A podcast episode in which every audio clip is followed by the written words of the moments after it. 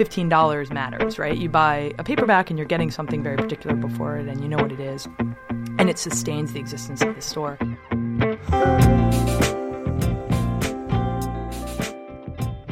In January, Emma Snyder took over the Ivy Bookshop, and she joined us in the studio a month into her tenure to discuss her exciting new adventure.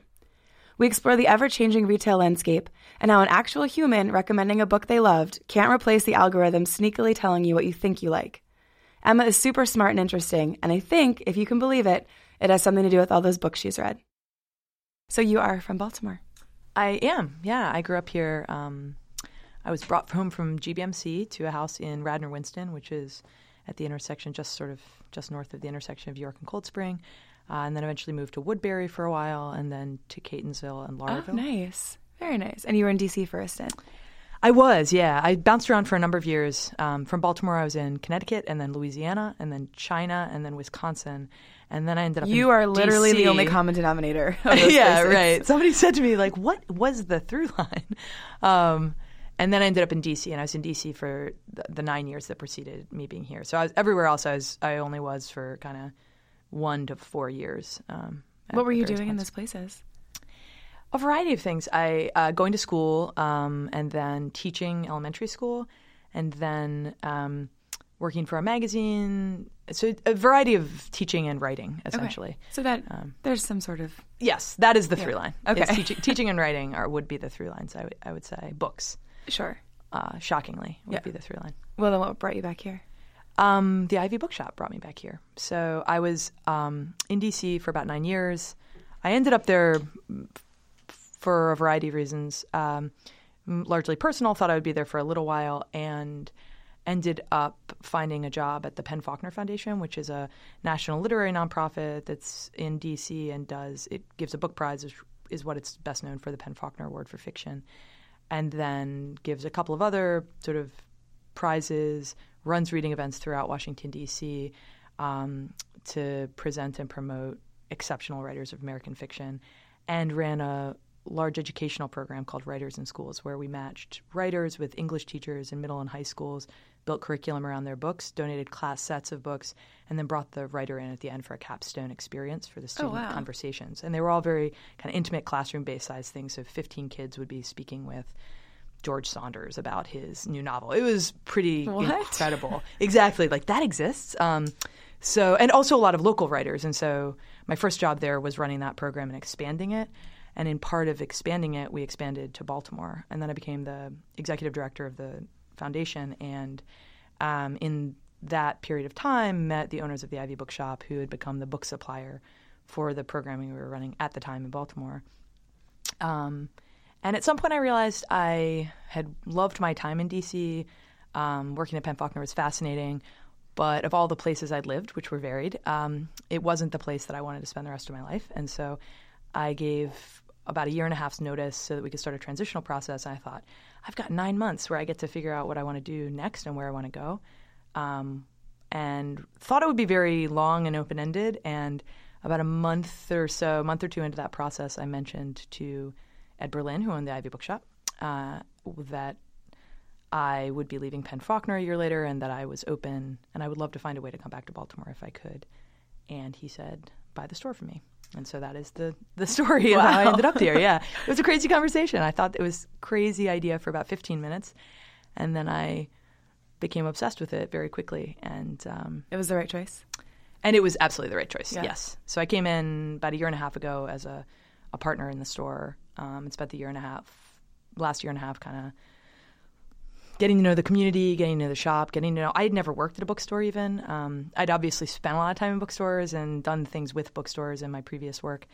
Um, loved bookstores as a kind of community spaces and just as places I like to spend time, but I didn't really know anything about the business of them. And so And today is your one month anniversary. Today is my one month anniversary yeah. exactly of becoming the, the sole owner of the shop. So how has the first month been? Um, it's been terrific. It's been you know, overwhelming in ways. Uh, it has been vital. That is the word I think I would use. Um, and mostly because I've just gotten to talk to so many people about the ways in which they care about the ivy.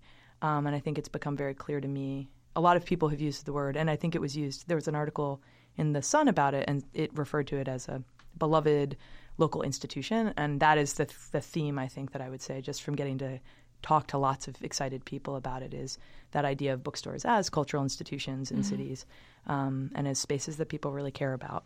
I actually pulled a quote from that article that I wanted to read to you because I was I, I, thought it was really curious, or I'm curious to know uh, uh, your plan. You wrote, "I look forward to a very fun, thoroughly communal adventure, figuring out what a bookstore can and should be in this age." So I guess my question is, what do you think a bookstore can and should be? Ah, that is, I think. Um, a question that I'm excited to figure out for the next you 20, 20 to 30 years. Yeah, but the first month, uh, I've got some some groundwork. Um, I mean, I think fundamentally a bookstore is a cultural community space. I think we sell books, and I often say this at the beginning of events there.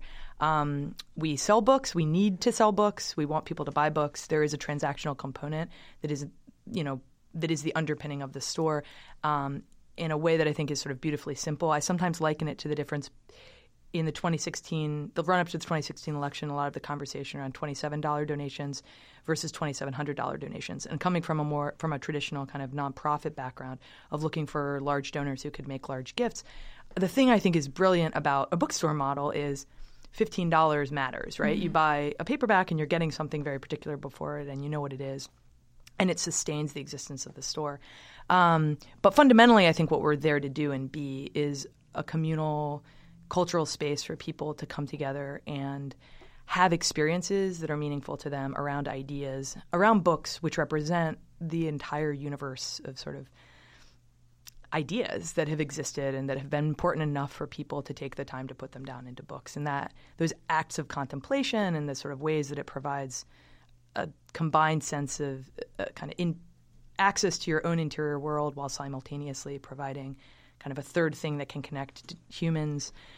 I just think books are these extraordinary tools. Um, they're like a really old piece of per- perfect technology, and we can't improve upon them. Uh, we haven't found a way to improve upon them yet. And so I think bookstores are really, in this current moment, independent bookstores are understanding ourselves to be that most fundamentally something that protects a cultural legacy, something that provides people that space um, for human connection, and fundamentally, I think something that people trust. And in a world where often lately, I think people feel a little atom- atomized, a little alienated, and like they're not sure of the motives often of institutions or businesses. Um, the motives of like independent bookstores are pretty clear, and I think there's just a lot of social capital there mm-hmm. that can be used in really interesting and powerful ways to to bring people together and then you know, have people feel more engaged and more um, excited about, you know,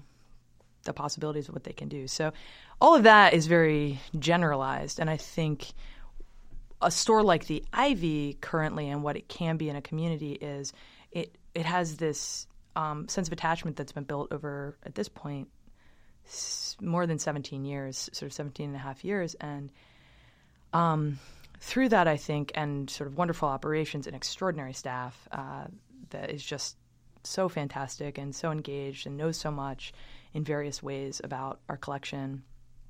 Um, using that to sort of advocate on behalf of books generally and be a book selling partner, but also sometimes a curatorial partner um, for other organizations in the city, nonprofit organizations, educational organizations.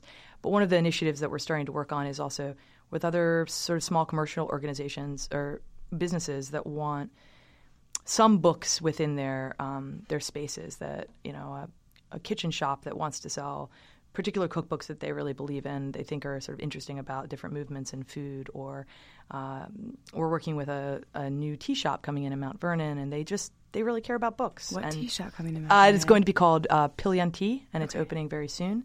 Can you um, say where? I live in Mount Vernon. Yeah it's oh gosh I'm gonna forget. I think maybe it's on Read Street. Um, Great. I think it's right near the University of Baltimore.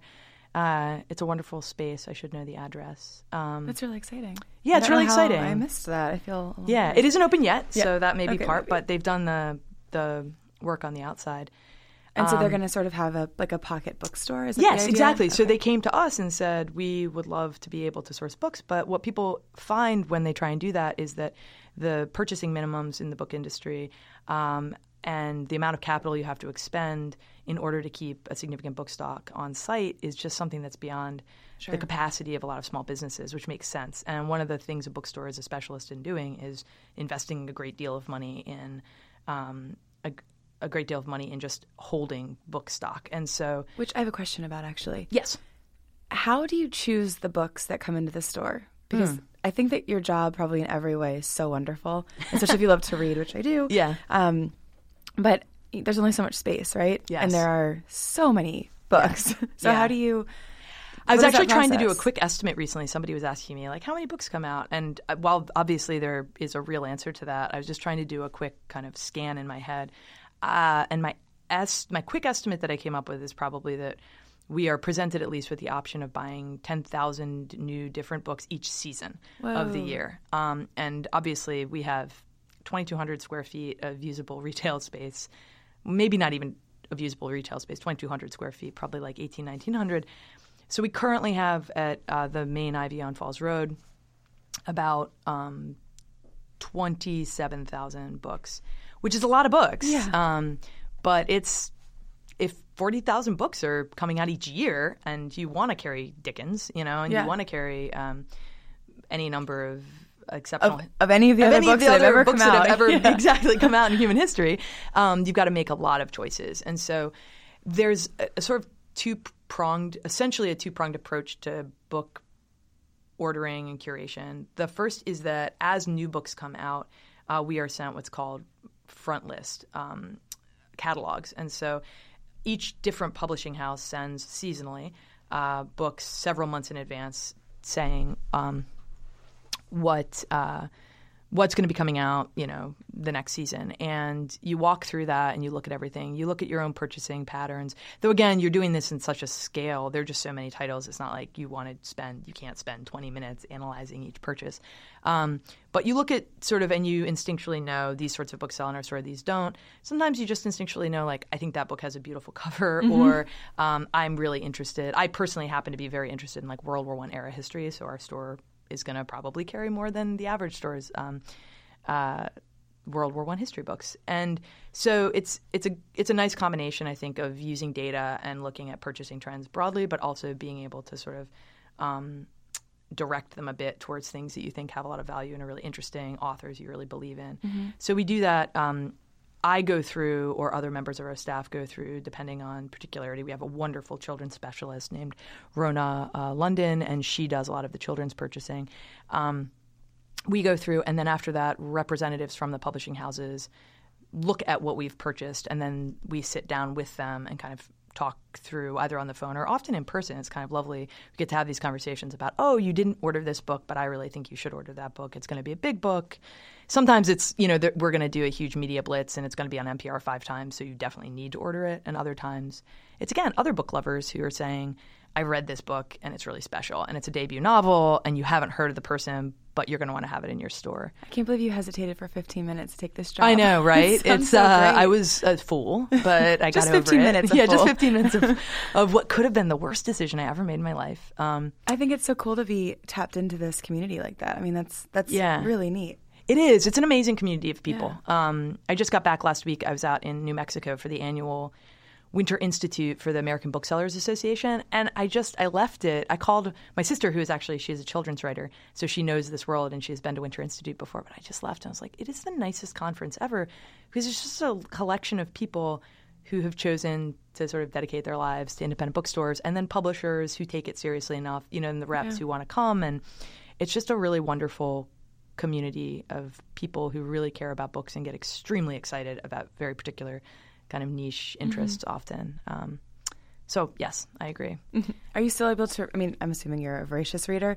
Um, does your does this job? I know it's only been a month of of, of you being fully in charge, but have you read more or less, Um, given I- the the other work that you have to do now? Yeah, I've probably read about the same amount. Okay. Um, in part because I had the opportunity to travel, and so I just got to read a lot. And I actually got delayed like 24 hours. So on the one hand, that was bad, and on the other hand, I just like sped through um, two books while I was traveling that were terrific. So that is some. It's. I think about that sometimes. There are definitely periods of time I go through when I just don't I don't have a, time to read enough. And what I actually often do, somewhat sheepishly, I'll admit, is a sort of sample book. So I read a chapter or two from a variety of things because I want to feel like I can speak. You probably have to do with that. authority. You have Yeah. to. I mean, there's no other way. Um, someone came into the store at some point this summer, and I was trying to help them, and they kept. We were looking for a fiction book, I think, for them to take on a trip, and and we were walking together, and she was. She said, "Have you read that book?" And I said, "Oh no, I haven't had the chance." Have you read that book? Have you read that book? Got through like five books. She just looked at me and she said, "Do you read?" And, Like, ma'am, there are 27,000 exactly. books. I was like, I do, but I am unfortunately, yeah, there are limited options, um, or there are li- there's limited time for all of the options. But uh, yeah, I I worry about that, but I also, it's, in a nice way, I want to very actively make it a priority in um, in my life because I think it's a very important part of the job that I do know um, that I can speak with authority about things that are coming out, and I can direct people, and just I maintain my own sense of attachment to like why I've loved to read since I was a little kid and what it, it does for me. Um, I'm just healthier when I read on a consistent basis. Uh, so so I am working on like you know factoring it into my day and rationalizing that as a part of my job. Sure. Um, but yeah, but one of my strategies is that I, if I read a couple of chapters of something, and then I get distracted by something else, I allow myself to You find a plot synopsis not somewhere. have to go back. Exactly. What's the best thing you've read recently? Um, I've read a, a lot of really great stuff recently. The two books I happen to have read this in, within the past week that, um, so I can't help uh, describing them, and they're very different. Um, one is a nonfiction book, and we're going to be doing an event with the author in April. It's called Losing Earth, and it's a book about climate change. Um, and he wrote a large uh, article, or they dedicated an entire issue of the New York Times Magazine to this article last summer, which is the concept of it is that in his mind there was about a 10 year period in 1979 to 1989 when scientists were waking us up to the idea that climate change was real, it was happening, and it was had the potential to be absolutely catastrophic for the earth and for the human race. And it looked like there was a moment when kind of the global community was coming together and decision makers were saying how do we head this off? How do we make changes that will allow for this to be you know while serious into the future something where we're at least mitigating some of the effects? And then we didn't. And let's look at that piece of history and think um, about some of the psychology. What was it that limited us, and how do we go from here? And I think that for me, it's a really interesting book. It's wonderfully written. It's very readable. It's highly narrative. There are all these fascinating characters, and some of them you know, a young Al Gore, uh, you know, in Congress, um, getting interested in the environmental movement, but some really brilliant research scientists, um, and it's just heartbreaking. Uh, but I think it asks this really essential question, which is, what is about kind of our limitations in being able to conceptualize something on that grand a scale and what it has done to us and what it is doing to us moment to moment. And I'm becoming obsessive about that as a topic, um, as a, a lot of people I know are. Sounds like a very light vacation book. You yeah, it's a light vacation book. So then I went and I picked up a novel uh, called The Guest Book by a woman named Sarah Blake, and that'll be coming out in May.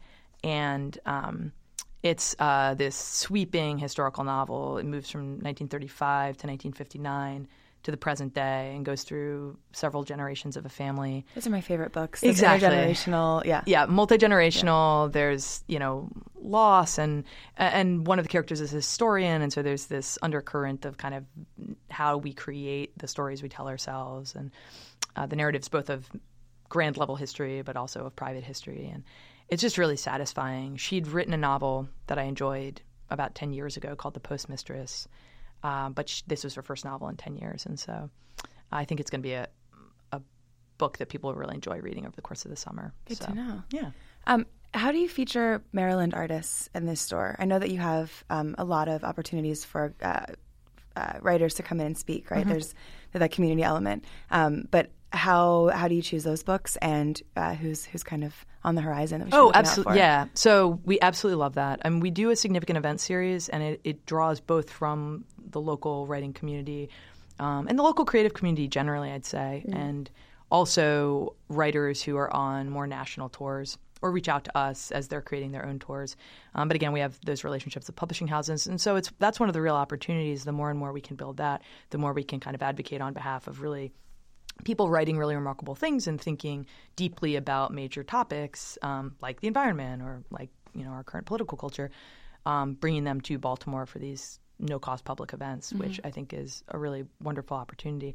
But in terms of the local community, uh, we have wonderful relationships with all sorts of, of writers in the area um, and want to carry their books, want to have events on their behalf, want to hand sell their books to local um, to people in the local community, both when they're writing about our community and also when they're writing about the world around them, and just to sort of support that um, community of of writers and ideas. And so um, we do a couple of actually partnership based things with local uh, organizations. So the Greater Baltimore Cultural Alliance, uh, we host periodic events with them both where we put different writers and artists in conversation with one another that you might not where you not, might not think there's overlap.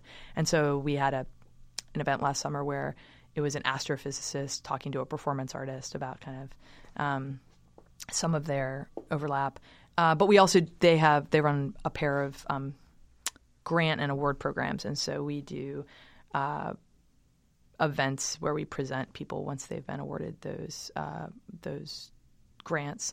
Um, and then more broadly, we run writing workshops that are often uh, taught by local writers. Um, and then we love to host book launches and ongoing events from people um, throughout the sort of lifeline or timeline of the life of the book. And so both for hardback and for paperback.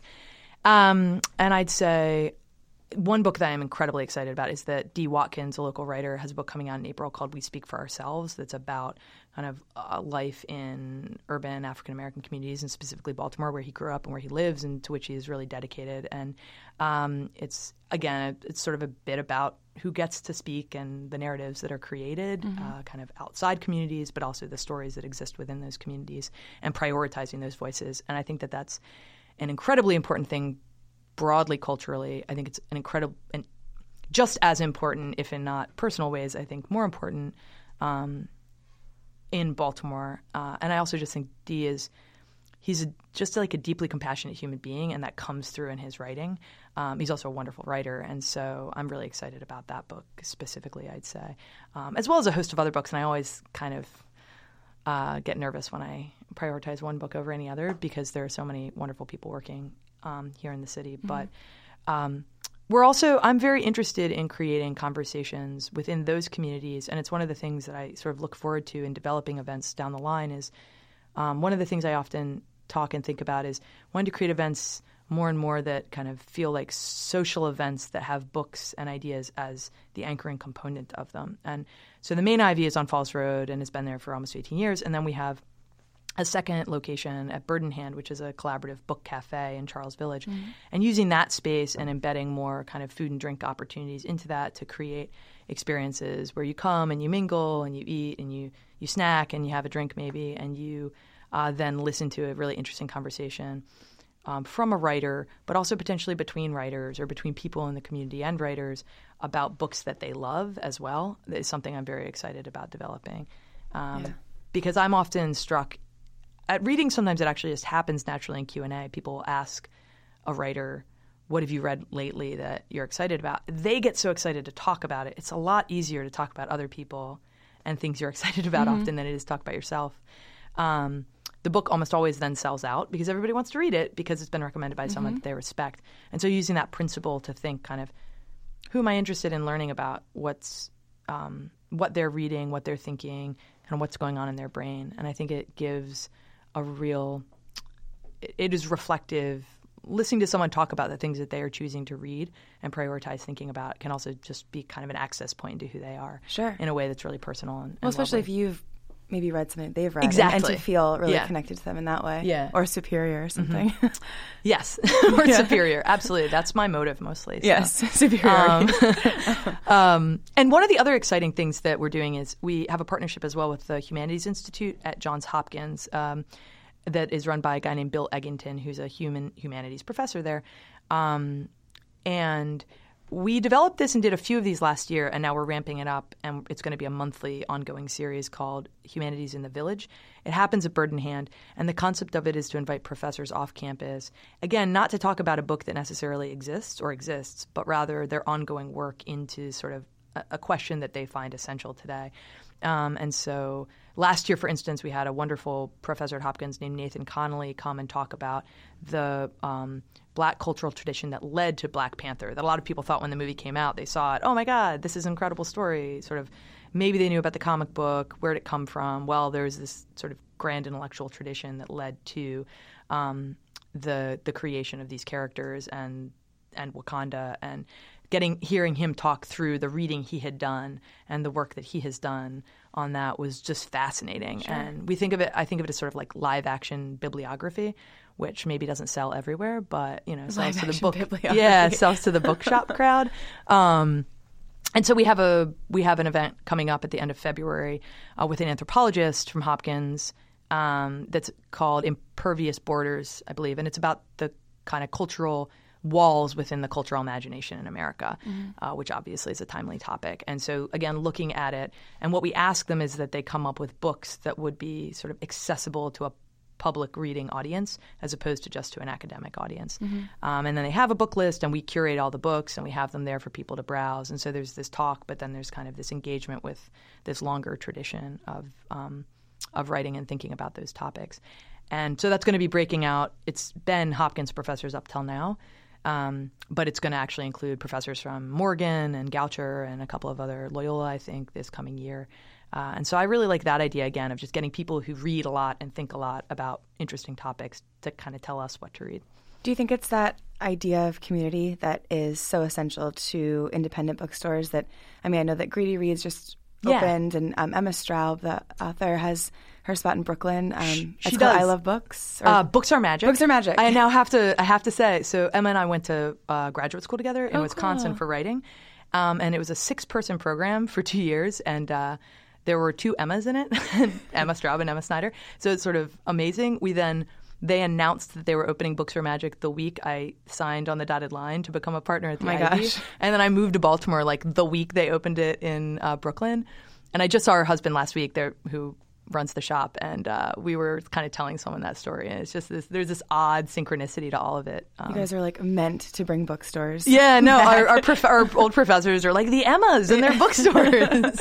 um, it's kind of cute. Yeah, we, that's we take a lot of pleasure. Oh, I'm glad I brought her up then. I had so no yeah, idea no, it's you knew her. totally no, yeah. it- you wouldn't. There's no obvious reason anyone would know that. but- right. Um, but but that idea of of bookstores as like this kind of like magical community space. I mean, is that the thing that sustains them? Because you can buy books online, but Yes. you don't have someone recommending them or a Yeah. community built around it. I think absolutely, and I think that we recognize that more and more, and I think both bookstores recognize more and more what an asset that is, um, and I think communities more and more, uh, people in communities more and more are seeking that, and I think um, I can, I will, I suppose, make some sort of excessively broad statements out, but you know, I think for the last couple of decades, with the rise of digital life, there has been a sense of kind of the world is going to be transformed by the digital world, and it will be able to, um, it will be able to replicate a lot of things that we have done in local communities and we have done person to person over time. And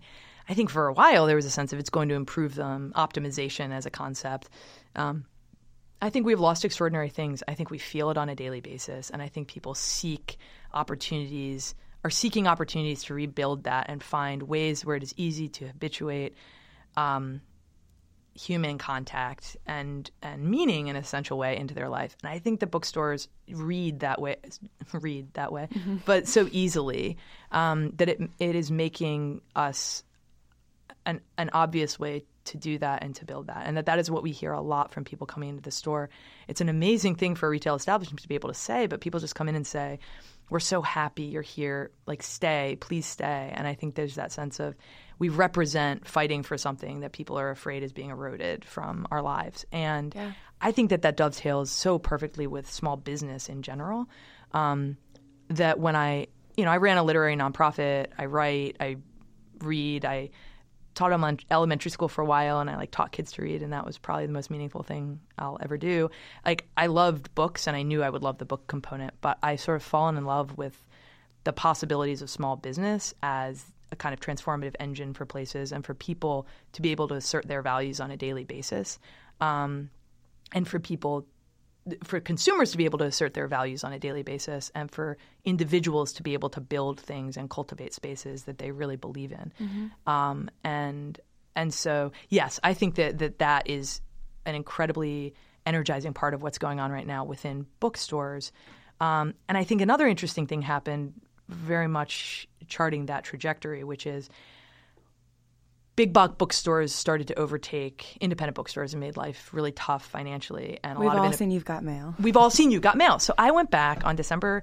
Uh, we signed. Uh, uh, we had our settlement for the store on December 31st. So on December 30th, I thought that evening, here I am, kind of anxious. I'm not going to sleep. What should I do? So I watched You've Got Mail because people I bring it up all at the end time. of December. That's oh, funny. did you? Yeah. I was like, I haven't seen it in a long time. I remember it fondly um, sort of fondly because the story is a little depressing, right? It's a not an inspiring tale of um, the, you know. There's also kind of like a mm, borderline Me Too situation going on where like he's like manipulating everything, oh. and she's, I, which I, I didn't pick up on when I was like 15 watching it, but at my age now, I was like Tom Hanks, like precise. No, be I, honest. Yeah, no, there is there's a lot of of lying and misrepresentation. And then at the end, when she's like, I wanted it to be you, I'm like, really? You Did have you? a conflicted feeling about this? F O X? I don't think so. yeah.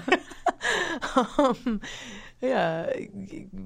Entangling small children in your schemes. But, um, but part of the interesting thing about watching it now, 20 years later, is that the story reads very differently.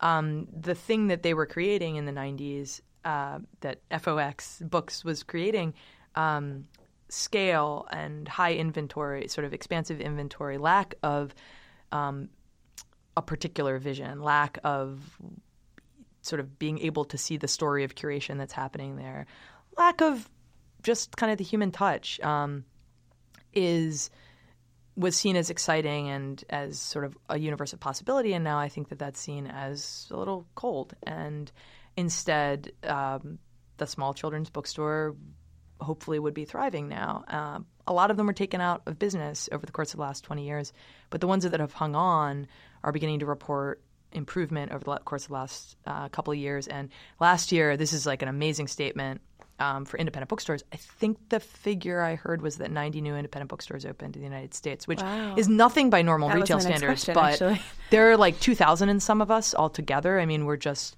I said this to some some. Um, wonderful guys I met the other day who run a furniture store in Fells Point about, and they said, I think there are like 2,000, you know, mattress firms in uh, in the greater Baltimore area, you know, the, in Maryland or something. It's it's a small figure, um, but looking at it, you know, as maybe five percent growth over the course of the last year is just that's amazing. And mm-hmm. I think it speaks to communities wanting something and people thinking that this is a viable choice to make. Yeah. And they can sort of see a life coming. And part of the reason I think that's happening is that Amazon destroyed the business model that that Barnes and Noble and Borders had created that made it very hard for independent bookstores. And what's emerging is, I think, a, a universe in which, as I say to people if you want a book cheapest delivered to your doorstep and you don't want any human interaction, you should buy it on Amazon. We're never gonna. That isn't what we do. We have no interest in competing on that at in that way. We don't really compete with Amazon. If you want to come to a place where books are valued, where you can talk to other people about them, where you can get recommendations, but also where you can just have like the serendipity of browsing mm-hmm. and if you want to come in and not know what you want and deter and figure it out, then you should come to us because we're going to give you the best opportunity for that. You're that. making me want to go book shopping right now. There you go. Okay. um, Yeah.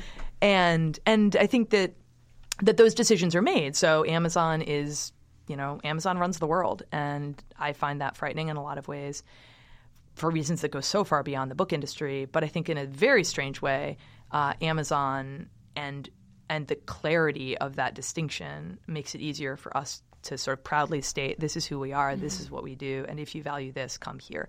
And people pretty consistently who do shop there, so it's an absolutely biased group, but say, um, we perceive that and we value this, and that is why we are here, and we want you to be here. And so that's a pretty powerful thing. Yeah. So I ask each guest five questions, um, each podcast. Oh no. Being really articulate right now.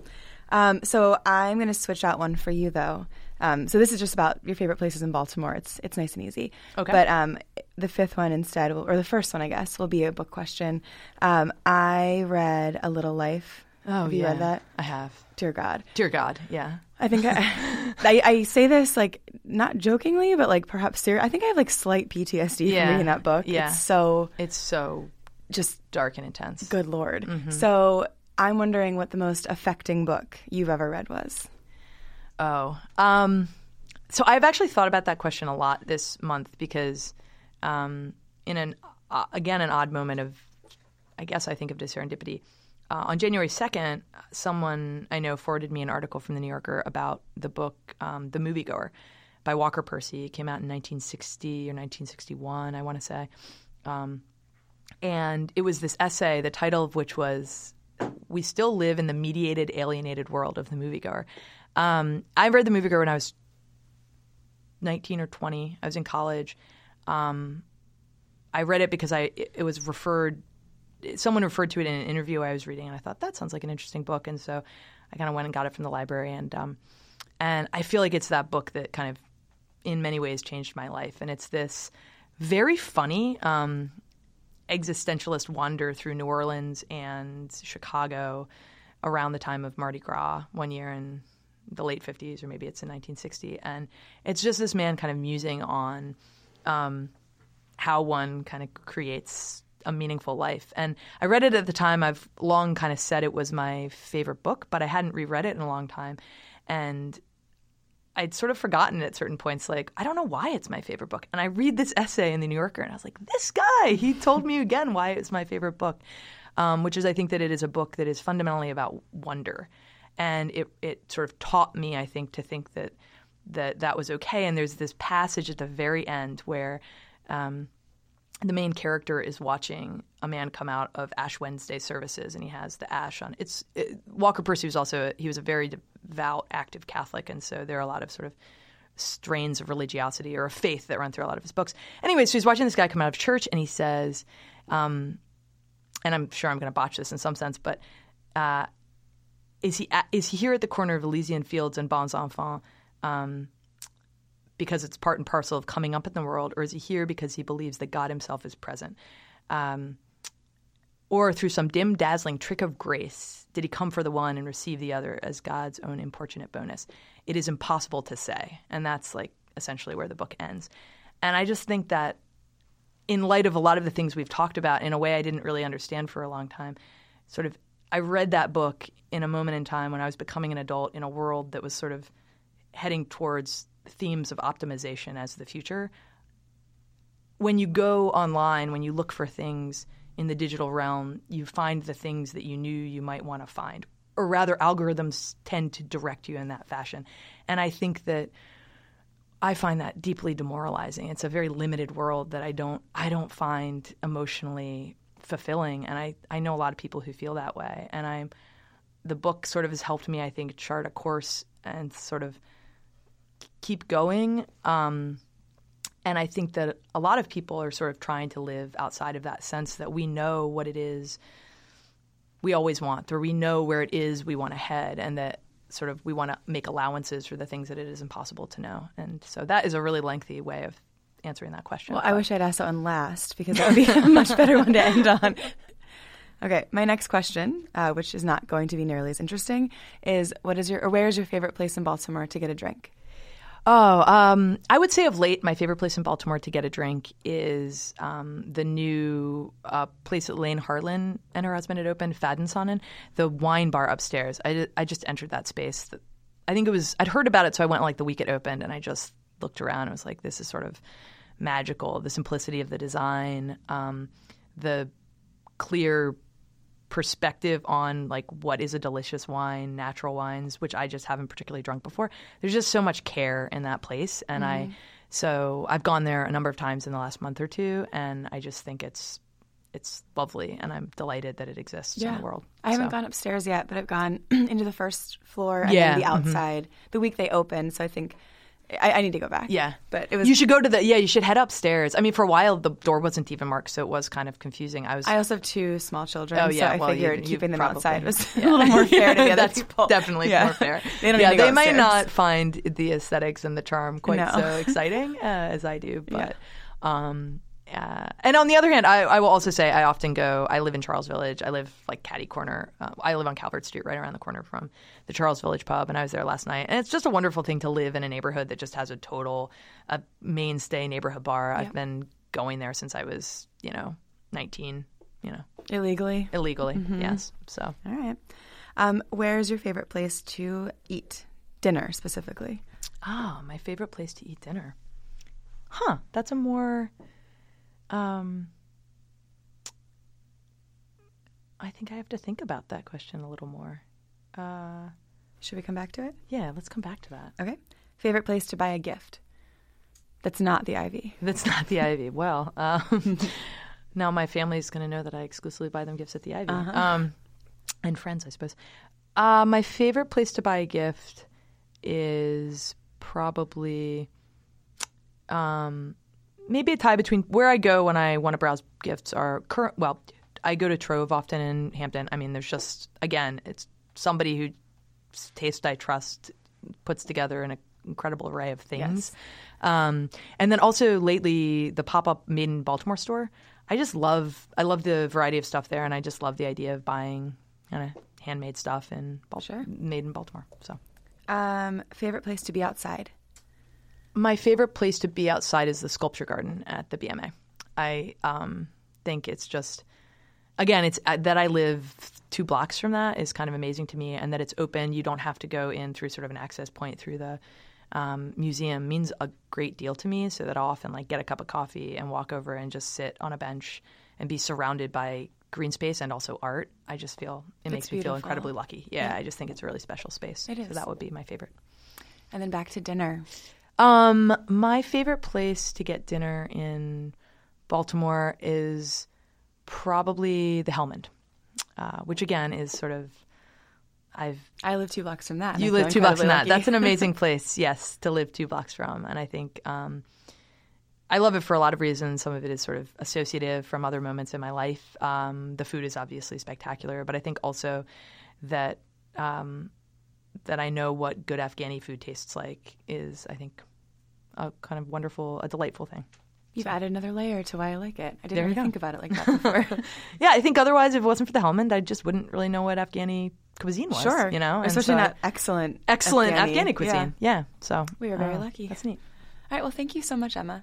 Thank you. It was an absolute delight to be here.